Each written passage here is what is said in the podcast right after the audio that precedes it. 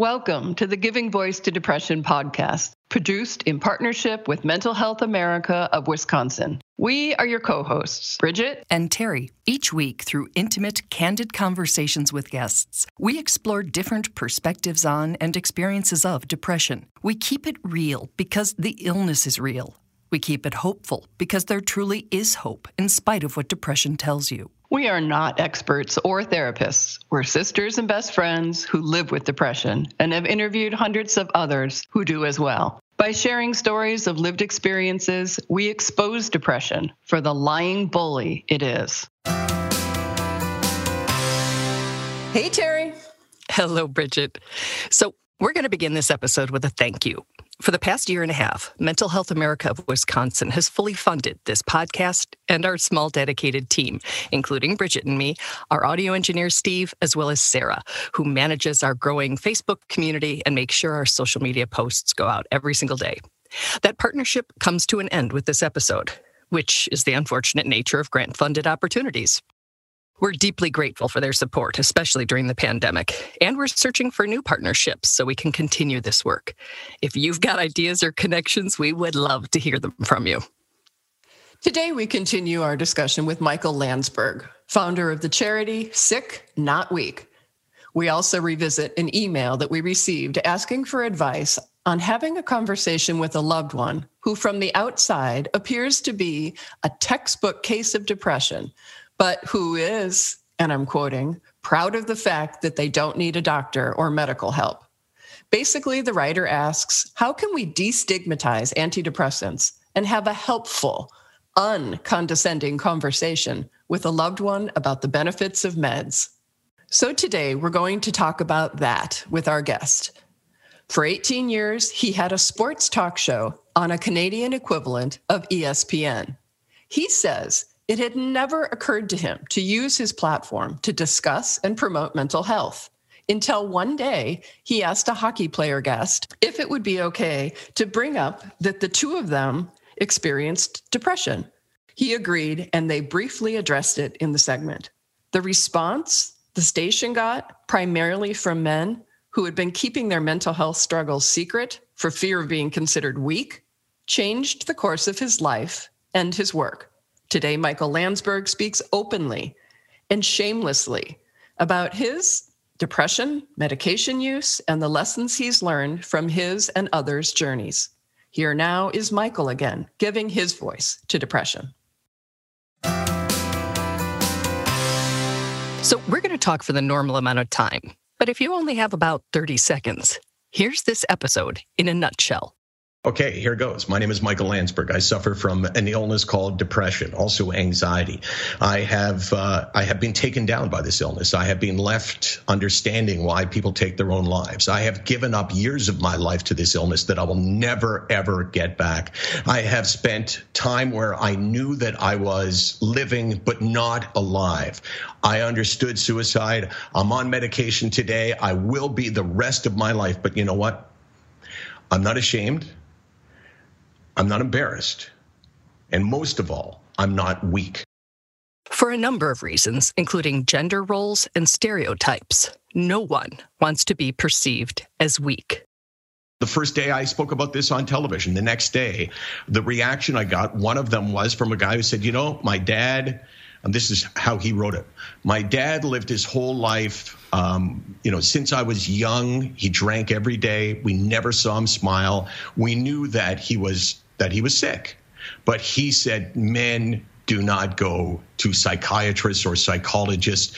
Men suck it up and do their job. And he said, you know, my dad died five years ago, never got treatment. He said, and I'm my dad. He said, you know, until I heard someone talking about this without shame and embarrassment and without sounding weak, I always thought, I can't be that person. But then you hear someone say it, and it's like, hey, I don't care who knows. I want everyone to know.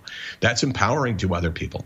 Michael had only one rule for our interview, and that was that I could ask anything, including questions about his experience with antidepressants 20 years ago, I went on medication, uh, and medication helped me. I am one of the lucky ones who is treatment, the opposite of treatment resistant would be me. So I started on Prozac. Uh, it, it helped me. Didn't cure me, it helped me. And then eventually I went off Prozac because I didn't like the side effects, and it came back. And then I went on Zoloft, and uh, I, again, it made me better.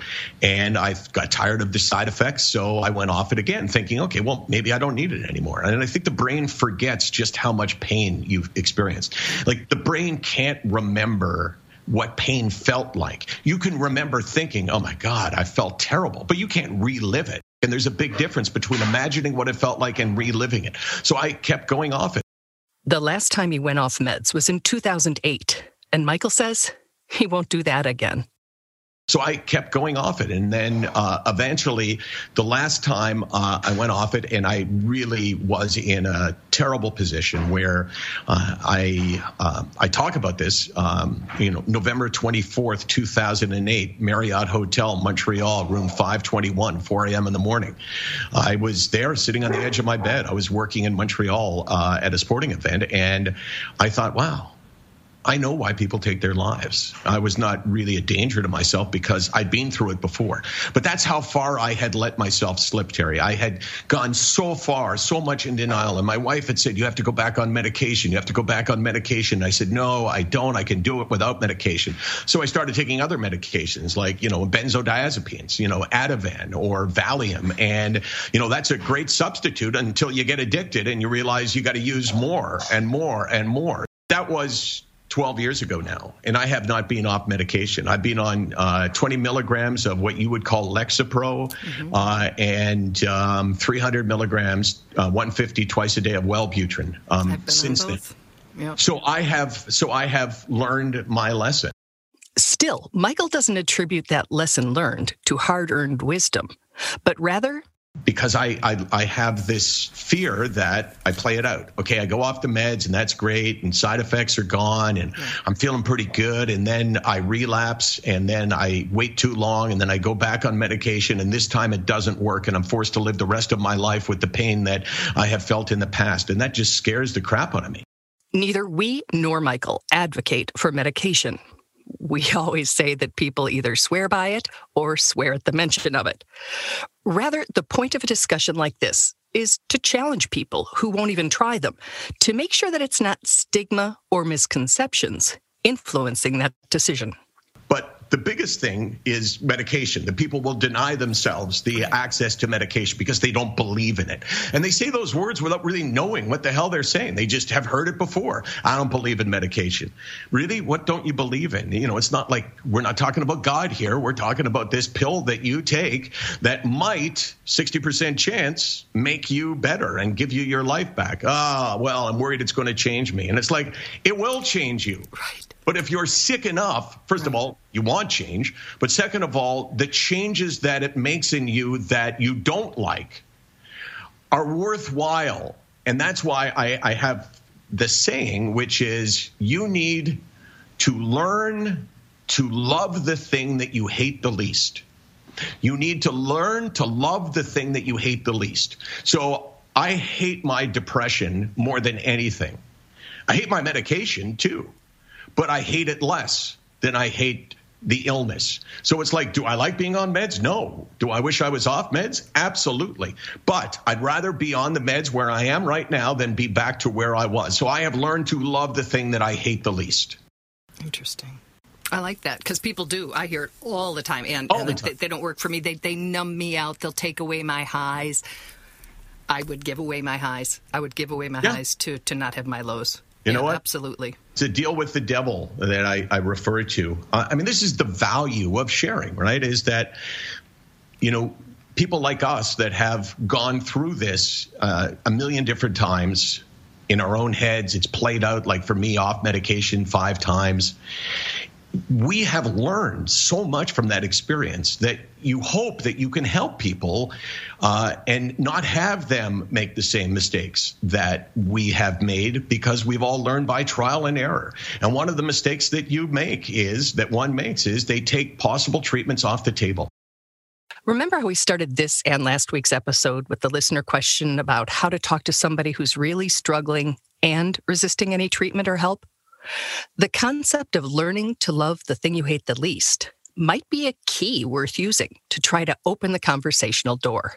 It sure resonates with us. You know, Terry, anybody who denies, well, first of all, anybody who denies any form of treatment that has been approved, um, you know, is is has never experienced depression the way you and I have uh, experienced it. Because if you've been down there, you tend to go anything anything. Please just help me get out of this spot because I'm not living right now. I'll do anything to get better. And if you can't say I'll do anything to get better, then either you're ridiculously stubborn or maybe you're not as, as sick as, as you and I were. Again, Michael puts that in the lessons learned column. But what about the more elusive realizations? What about do you have things that you know on either side, right? They they they help or things that you know make it worse, but you just can't seem to remember or access that you've already learned those lessons. You know, what what like what mistakes do you keep making? And I hate to call it a mistake because that sounds judgmental, but no, it, I mean, I would be the only one to determine their mistakes. I think my biggest mistake uh, I don't make nearly as often. I think that we have the ability to take a good day and make it into a bad day, and we do that by fearing the return of the bad day. So it's like, oh, I feel really good today. Oh my gosh, you know, I can sit down and I can I can be creative and I can be the person that I want to be. I'm walking my dog and I come across someone who's walking in the other direction, and I, I would always say hi when I feel good, and when I don't feel good, I'll try to find a way where I'm not crossing paths with anyone. And similarly, I can take a bad day and make it worse, or at least I could before by saying, okay, well, today's not good. And what happens if tomorrow is even worse? And, worse still, what happens if the next day I continue to slide? Oh my God, am I going back into the hole? Is my medication not no longer working for me? Am I going to be where I was in room 521 of the Marriott Hotel? Oh my God. Uh, so I have learned to to um, prevent myself from making a bad day worse and from making a good day bad. And it's taken me a lot of years to realize that. So the slide. Um, you know, when you just said, you know, it's starting, it's you have your bad day, and, and it can lead into, you know, a full fledged dip back into that pit. What are your warning signs? Uh, you know, the first warning sign is that my wife asks me if I'm okay. And typically I'll say, yeah, you know, I'm okay. You know, like even now, like I still deny it the first time I'm asked. Um, for me, the biggest is I stop talking you know, like which which is pretty obvious when you're a guy who tends to be, you know, the if not the loudest guy in the in the room, a guy who is amongst the loudest, but also amongst the you know people that ask a lot of questions of people. You know, I engage people. So it's it's when I need to either fake who I am, which is incredibly challenging. Uh, when I realize that I've lost confidence in myself, that's another sign about the slide. And when I retreat, when I search for ways to get away from people, not be with people, those are all um, pretty obvious markers for me that um, that I need to deal with this. I know when I hear the phone ring or even a text come in, and if my immediate thought is, "Oh my God, leave me alone," then I know right? Because otherwise, I'm like, who's that? You know, not always this is the perfect time for a call or a text, but I'm at least somewhat curious, or I make a note when I'm not so busy, I'll have to check that. But it's not like, would you leave me alone? Yeah, That's, exactly. That's a it's a great way. You know, you look down and you go, nah, I'm not getting that. You know, it's yeah. like, ah, no. I'm looking at my phone now. I'm going, nah, on a bad day, I'm not getting that. When you have those warning signs, what do you do? I mean, you're already taking your meds. So, w- what do you say? Like, whoa, whoa, whoa, whoa, whoa. You know, I, I'm getting the tap on the shoulder. I'm feeling the slide. I'm, you know, the lights dimming. I can do A, B, and C, and it might help, does help, has helped in the past. I remind myself of how many times I have been in this position where I've had, you know, some good days and now I'm having a bad day and how it passes now that, you know, I'm on medication.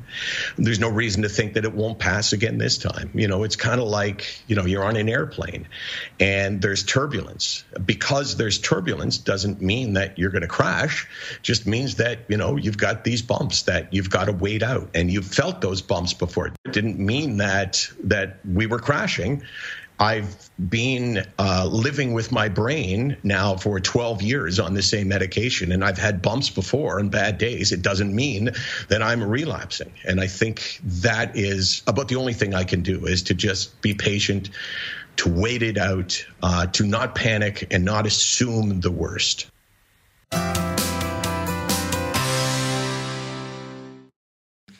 You know, over and over we talk about it's a word that I really don't like, but it's it's destigmatizing. And I think Michael just totally made a very regular, very vulnerable, honest shared life experience with us all. And that is my definition, the the, the living definition of destigmatizing you know it sounds like a you know a medical term or a technical term or you know just cliche or something. I really don't like the word. It's overused. But what michael was just doing is destigmatizing. He was talking he was talking to us all about his experience. Without shame without embarrassment without anything. Just like yep yep this is this is a part of me. Just like if we were to talk about you know my morning routine or any other part of his life or our lives Right. One one thing I really like about uh, the way he approaches the whole topic and the whole the lessons uh, is that he is real clear on not peddling false hope. I mean, you don't take a pill or do yoga or go for a walk or anything else and get better. You know, this is something we, most of us, many of us, have to live with and learn to manage. And one of the things he does, like with a Sharpie, is he marks a bad day on his arm, kind of on the inside of his arm, like it looks like a tattoo. So to be the four hashtag, you know, the four lines that are vertical and then the one diagonally that would connect them to make five. And some months he's got a lot of them and some few. And we happen to have talked December 30th, so uh, the end of the month, and he had five. And so, you know, he wants to point out that just because you're doing the right things uh, doesn't mean every day is going to be good. But on either side of those five marks were 26 days that month that were good and and so you know to to be aware that you can have that bad day or a string of bad days or you know more as we all know um, but it doesn't mean they're all going to be bad. And that's that's where hope comes in and hope is just absolutely critical. And even the word bad is sort of elusive right? I mean yes. it's a huge yes. spectrum of yes it is. you know what it, it, it's all bad but you know it's yes absolutely. Yeah Thank you, Michael, so much for sharing yourselves with us. And another thank you to Mental Health America of Wisconsin for fully funding us for the past year and a half as we continue this important work. We truly hope that our podcast brings a little more understanding, helps you better articulate your experience of depression, or better understand how to support someone else's. We invite you to join us for daily posts on the Giving Voice to Depression Facebook page and on Twitter and Instagram at Voice Depression. It is a comfort to be among fellow travelers on depression's dark road. And remember, if you're struggling, speak up. If someone else is, listen up.